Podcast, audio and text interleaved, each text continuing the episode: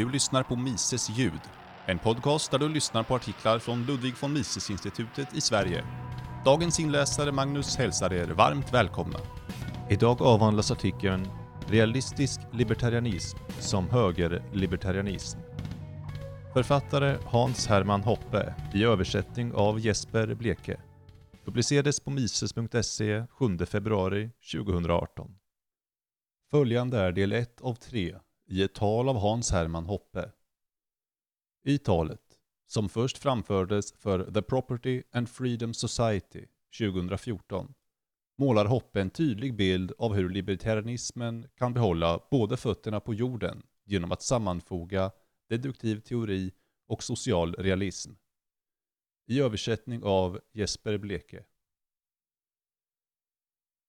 Libertarianism är logiskt förenligt med i stort sett vilken attityd till kultur, samhälle, religion eller moraliska principer som helst.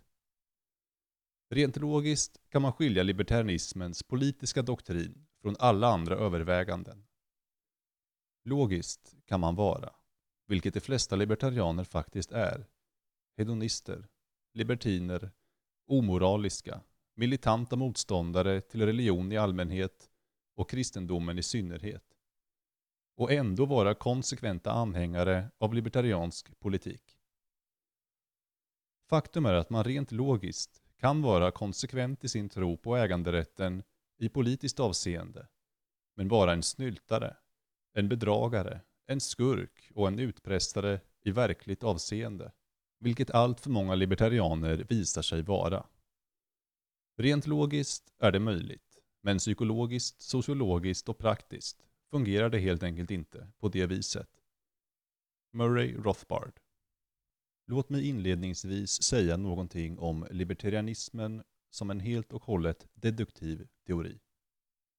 Om det inte fanns någon knapphet i världen skulle konflikter människor emellan vara omöjliga. Mellanmänskliga konflikter gäller överallt och alltid knappa resurser. Jag vill använda en sak till X och du vill använda samma sak till Y. På grund av konflikter som dessa, och för att vi har förmågan att kommunicera och argumentera sinsemellan, söker vi normer för vårt beteende i syfte att undvika dessa konflikter. Syftet med normer är alltså att undvika konflikt. Om vi inte vill undvika konflikter skulle sökandet efter normer för vårt beteende vara meningslöst. Vi skulle istället kämpa och slåss om saken. I avsaknad av en perfekt harmoni mellan alla intressen kan konflikter rörande knappa resurser endast undvikas om alla knappa resurser delas upp som privat egendom. Närmare bestämt som exklusiv egendom tillhörande en specifik individ. Endast då kan jag agera självständigt med mina tillhörigheter. Från dig och dina tillhörigheter utan att vi hamnar i konflikt. Men vem äger vilka knappa resurser som sin privata egendom? Och vem gör det inte? För det första. Varje person äger sin fysiska kropp som bara han och ingen annan har direkt kontroll över. Jag kan bara kontrollera din kropp indirekt genom att först kontrollera min kropp direkt och vice versa. Bara han har direkt kontroll över när det specifikt gäller att diskutera och argumentera kring saken i fråga. Om ägarskapet av kroppen tilldelats någon som besitter indirekt kontroll över kroppen istället skulle konflikten vara oundviklig eftersom den som besitter direkt kontroll över kroppen är oförmögen att avsäga sig den direkta kontrollen över sin kropp så länge han lever. Och i synnerhet skulle det annars vara omöjligt för två personer som utmanar varandra i en egendomstvist att argumentera och debattera frågan om vem ska få sin vilja igenom. Eftersom argumentation och debatt förutsätter att båda parter har exklusiv kontroll över sina respektive kroppar och på så vis fattar rätt beslut på egen hand, utan strid, inom ramen för konfliktfri interaktion. För det andra. När det gäller knappa resurser som endast kan kontrolleras indirekt, som måste läggas beslag på med hjälp av vår egna, av naturen givna, det vill säga icke ianspråkstagna kropp.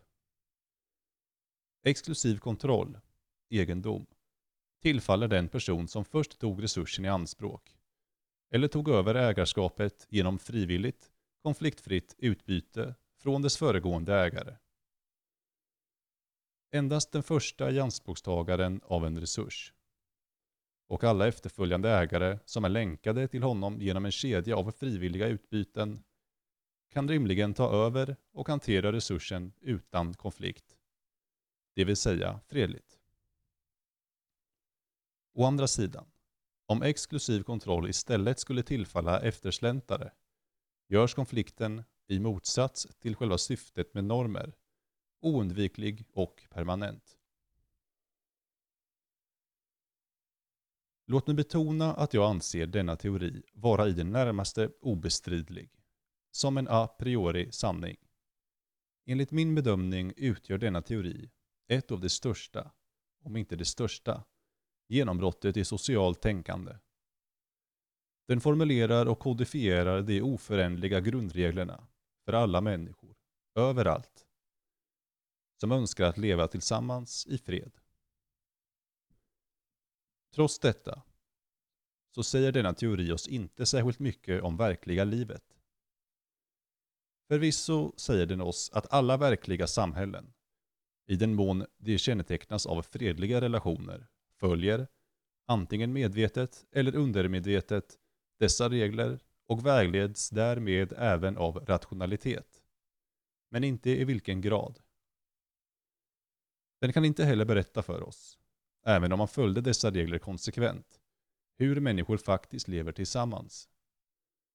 Den säger inte hur nära eller hur långt ifrån varandra de lever, och inte heller om, när, hur ofta och länge, eller i vilket syfte de träffas och interagerar, etc. För att dra en parallell. Att ha kunskap om libertariansk teori, reglerna för fredlig interaktion, är som att ha kunskap om logikens regler, reglerna för korrekt tänkande och resonerande. På samma sätt som kunskap om logik, oavsett hur viktigt det är för korrekt tänkande, inte kan säga oss något om hur människor faktiskt tänker. Om faktiska ord eller de koncept, argument, resonemang och slutsatser som används kan inte logiken bakom fredlig interaktion, libertarianism, säga oss något om livet eller mänsklig handling. Därav, precis som varje logiker som vill använda sin kunskap på bästa sätt måste ägna sig åt verkliga tankar och resonemang, måste en libertariansk teoretiker ägna sig åt verkliga människors handlingar. Istället för att enbart vara en teoretiker måste han bli en sociolog och psykolog samt ta empirisk social verklighet, det vill säga världen som den faktiskt är, i beaktande. Detta leder mig till frågan om vänster och höger. Skillnaden mellan högern och vänstern som Paul Gottfried ofta har påpekat, är ett fundamental oenighet rörande en empirisk fråga. Högern erkänner, som ett faktum, förekomsten av individuella skillnader mellan människor och accepterar dem som naturliga.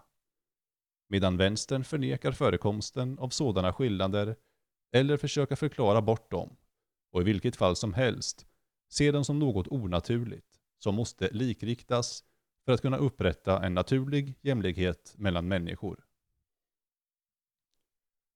Högern erkänner inte bara förekomsten av individuella skillnader mellan människor med hänsyn till fysisk plats och sammansättningen av den mänskliga miljön och individens kropp.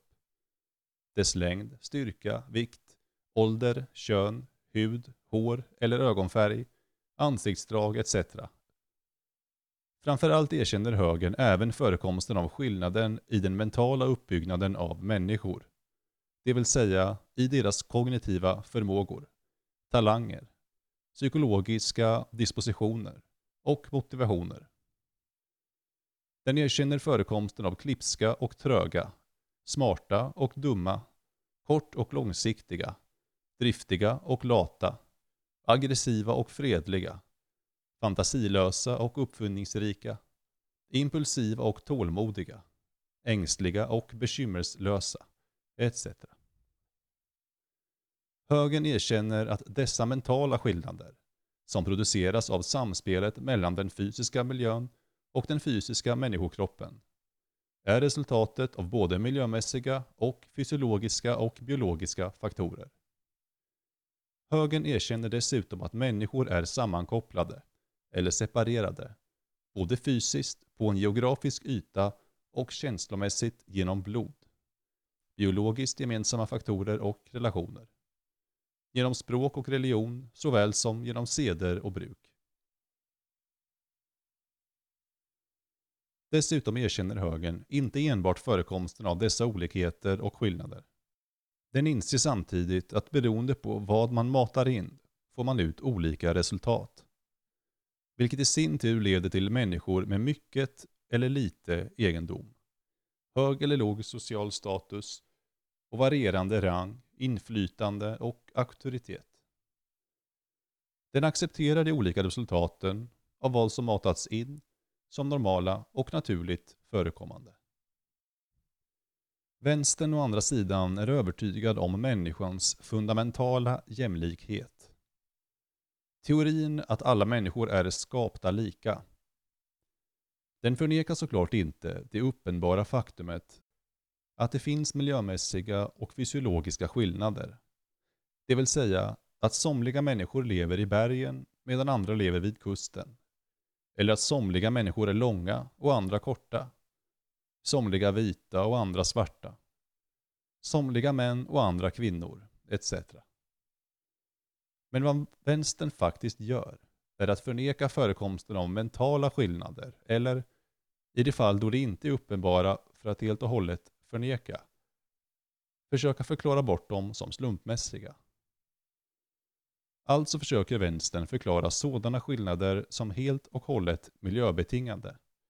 Vilket innebär att förändrade miljömässiga omständigheter, till exempel flytta en person från bergen till kusten och vice versa, eller ge varje person identisk omvårdnad före och efter födseln, skulle producera ett jämlikt utfall. Och den förnekar att dessa skillnader, även orsakas av jämförelsevis svårbehandlade biologiska faktorer. Eller i det fall då det inte kan förnekas att biologiska faktorer är en avgörande orsak till framgång eller misslyckande i livet, pengar och berömmelse. Som när en 150 cm lång man inte kan vinna en olympisk guldmedalj i 100 meter sprint. Eller en tjock och ful flicka inte kan bli Miss Universum ser vänstern dessa skillnader som ren slump och den resulterande individuella framgången eller misslyckandet som oförtjänt. Hur som helst, vare sig det orsakas av fördelaktiga eller ofördelaktiga miljömässiga omständigheter eller biologiska attribut, ska alla observerbara individuella skillnader mellan människor jämnas ut. När detta bokstavligt talat är omöjligt eftersom vi inte kan flytta berg och hav, eller göra en lång man kort, eller en svart man vit.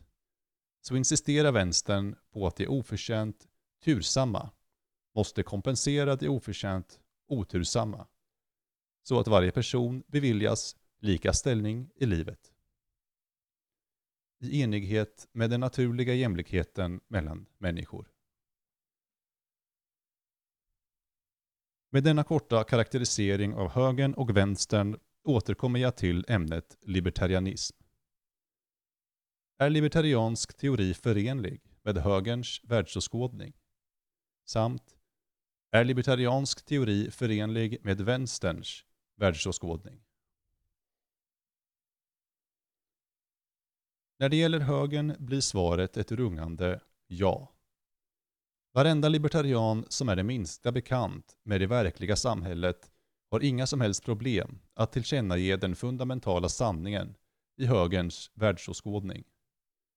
Han kan, och i ljuset av de empiriska bevisen måste han, såklart hålla med om högerns empiriska påstående gällande den fysiskt såväl som mentalt fundamentala ojämlikheten mellan människor. Och han kan specifikt också hålla med om högerns normativa förslag laissez-faire, det vill säga att den naturliga ojämlikhet oundvikligen leder till ojämlika utfall och att ingenting kan eller bör göras för att korrigera det. Jag höjer dock ett varningens finger.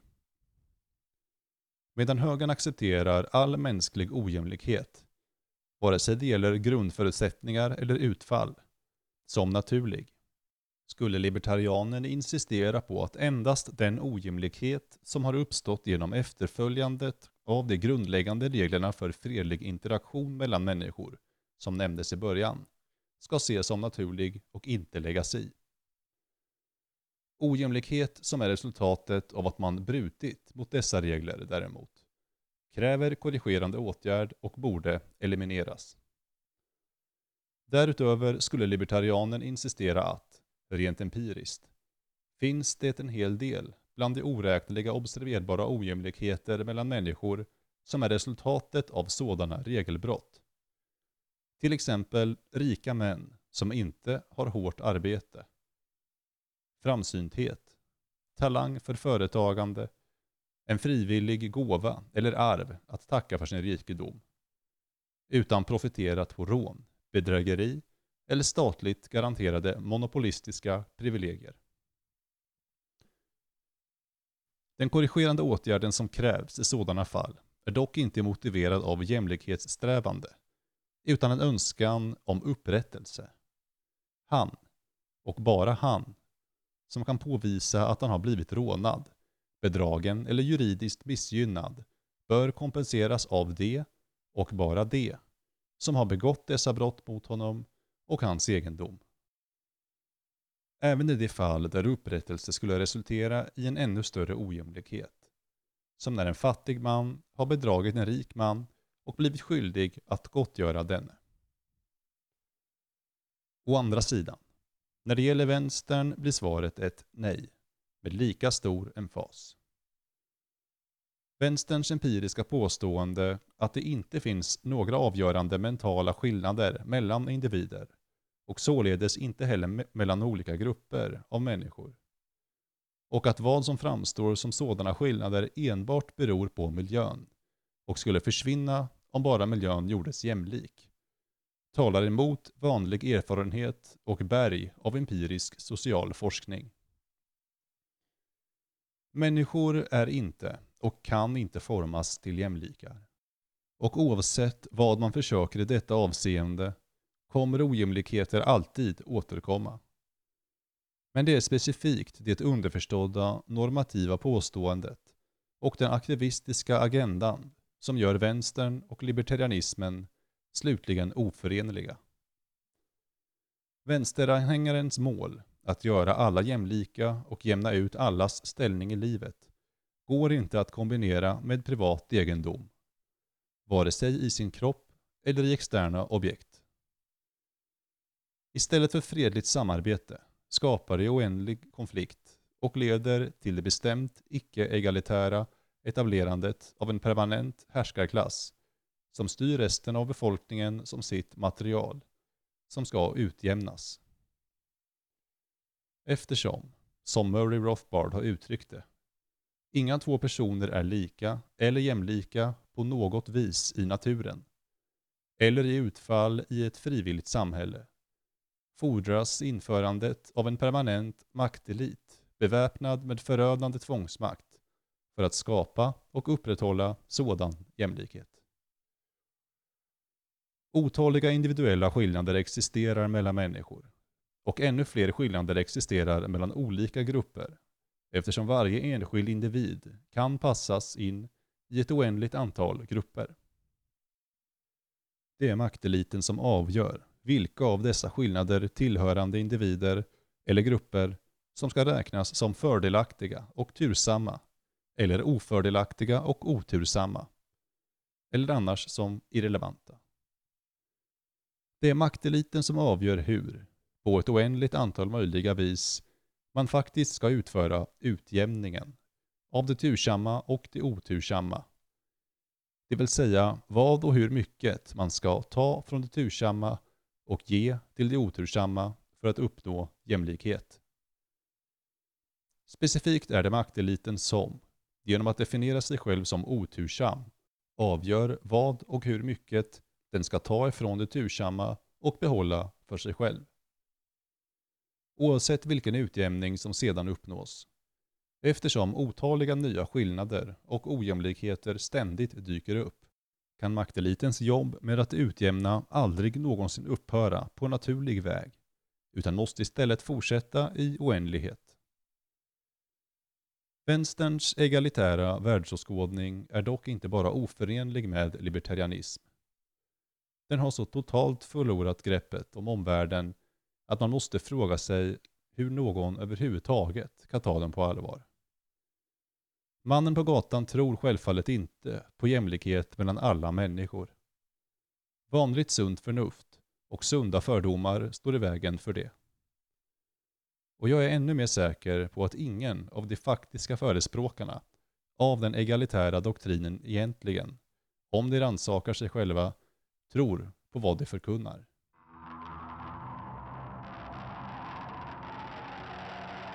Fortsättning följer i del 2.